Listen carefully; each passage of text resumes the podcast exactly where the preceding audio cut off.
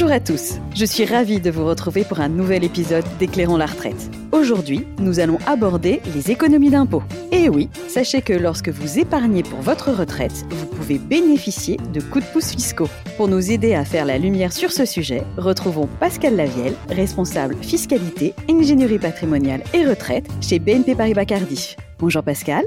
Bonjour. Bienvenue à nouveau sur ce podcast. La fiscalité est un sujet souvent complexe pour nos auditeurs. Pourtant, quand il s'agit d'épargne retraite, elle peut leur être avantageuse. Je pense notamment à la fiscalité du père, le plan épargne retraite. Effectivement, le PER, plan d'épargne retraite, permet à tout épargnant de réaliser des économies d'impôts grâce à un mécanisme de déductibilité des versements de son revenu imposable pour les particuliers ou pour les travailleurs non salariés du bénéfice imposable, ce qui constitue un coup de pouce fiscal pour inciter à se constituer un complément de revenu pour sa retraite. Quel est précisément cet avantage fiscal? Cet avantage fiscal consiste à pouvoir déduire les versements qui sont effectués par l'épargnant dans des limites qui vont dépendre de son statut. Ainsi, pour les particuliers, le montant des versements qui vient en déduction de votre revenu net global imposable est égal au plus élevé des deux plafonds suivants soit 10% de vos revenus d'activité professionnelle de l'année précédente, net de cotisations sociales et des frais professionnels, et dans la limite de 8 plafonds annuels de la sécurité sociale de l'année N-1, soit une déduction maximale de 32 000 euros pour les versements de 2020. Ou alors 10% du plafond annuel de la sécurité sociale de l'année précédente, soit un montant de 4 000 euros pour les versements de 2020. Pour les travailleurs non salariés, le montant qui vient en déduction de votre bénéfice professionnel est égal au plus élevé des deux plafonds suivants. 10% de la fraction de votre bénéfice imposable de l'année en cours, dans la limite de 8 passes, auquel s'ajoute 15% supplémentaire sur la fraction de ce bénéfice comprise entre 1 passe et 8 passes, soit un maximum de 76 100 euros pour 2020. Ou alors 10% du plafond annuel de la sécurité sociale de l'année en cours, soit un montant de 4100 euros.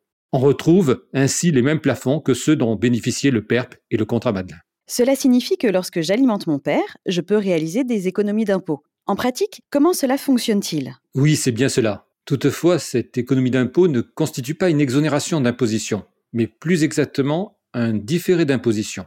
Le versement effectué sur le plan d'épargne retraite vient en déduction du revenu imposable, à un moment où l'on est plus fortement imposé, car pendant la période où l'on est en activité. Cette imposition est différée à la liquidation du PER après le départ à la retraite, c'est-à-dire à un moment où l'on est en principe moins imposé. Plus précisément, en cas de sortie en capital, on doit réintégrer le montant des versements qui ont été effectués dans le barème de l'impôt sur revenu. Si j'ai bien compris, en effectuant des versements sur mon père, je peux, si je le souhaite, déduire ces versements de mon revenu imposable et donc payer dans une certaine limite moins d'impôts Tout à fait. On va profiter du différentiel d'imposition entre le taux marginal d'imposition auquel on est assujetti durant notre période d'activité et celui auquel on est assujetti après le départ à la retraite, qui est en principe plus faible. On reporte l'imposition à une période où l'on est moins fiscalisé. Ce n'est toutefois pas le seul avantage. En effet, le fait de ne pas soumettre ce versement à l'impôt sur le revenu donne une capacité de placement plus importante pour l'épargnant, et donc une valorisation plus importante à hauteur de l'économie d'impôt réinvestie dans le PER. Cette déductibilité des versements dans le cadre du PER est plus évidente, mais en tant que placement, que peut-on dire de son traitement fiscal?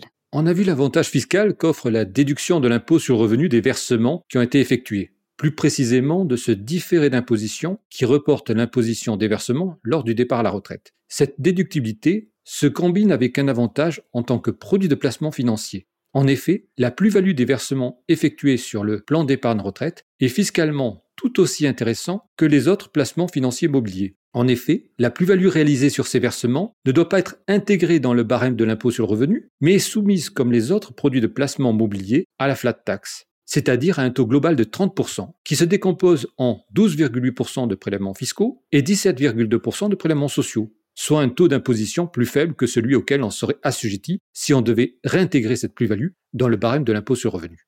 Le PER est donc un produit de placement tout à fait concurrentiel au regard des autres produits de placement dans le traitement de sa plus-value. Et en plus, on bénéficie de la déduction fiscale à l'entrée. Le mécanisme pour les avantages fiscaux du père est maintenant plus clair. Mais si nous le comparons à l'assurance vie, ce placement bénéficie lui aussi, sous certaines conditions, d'une fiscalité avantageuse, n'est-ce pas?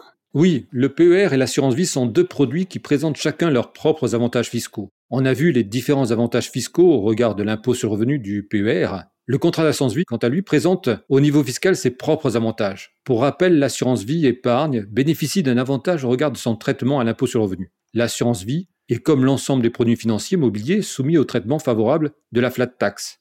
Toutefois, pour l'assurance vie, il s'agit d'une flat tax allégée. En effet, lors de la mise en place de la flat tax, il a été décidé de donner un avantage fiscal au contrat d'assurance vie. Ainsi, pour les produits qui correspondent aux premiers 150 000 euros de versement, au-delà de 8 ans, le taux de la flat tax sera de 7,5% au lieu de 12,8%. En outre, les produits du contrat d'assurance vie, au-delà de 8 ans, bénéficient d'un abattement chaque année de 4 600 euros ou de 9 200 euros selon la situation personnelle de l'épargnant. Par ailleurs, il faut rappeler l'avantage fiscal du contrat d'assurance vie en cas de décès, avec un abattement de 152 500 euros par bénéficiaire pour les capitaux qui correspondent aux primes qui ont été versées avant les 70 ans de l'assuré. Finalement, ces deux produits sont complémentaires. Oui, c'est exact. La diversité des produits est souvent la clé d'une bonne gestion patrimoniale. On va aller rechercher les avantages des différents produits de placement. Cela conduit à investir souvent son patrimoine dans plusieurs produits. Merci infiniment Pascal, c'est toujours plus clair après vous avoir écouté. Et merci à vous de nous avoir suivis en espérant que c'est également plus évident pour vous. N'hésitez pas à partager ce podcast, à le commenter et à nous transmettre de nouveaux sujets à partager avec nos experts. Je vous dis à très bientôt pour un nouvel épisode d'Éclairons la retraite.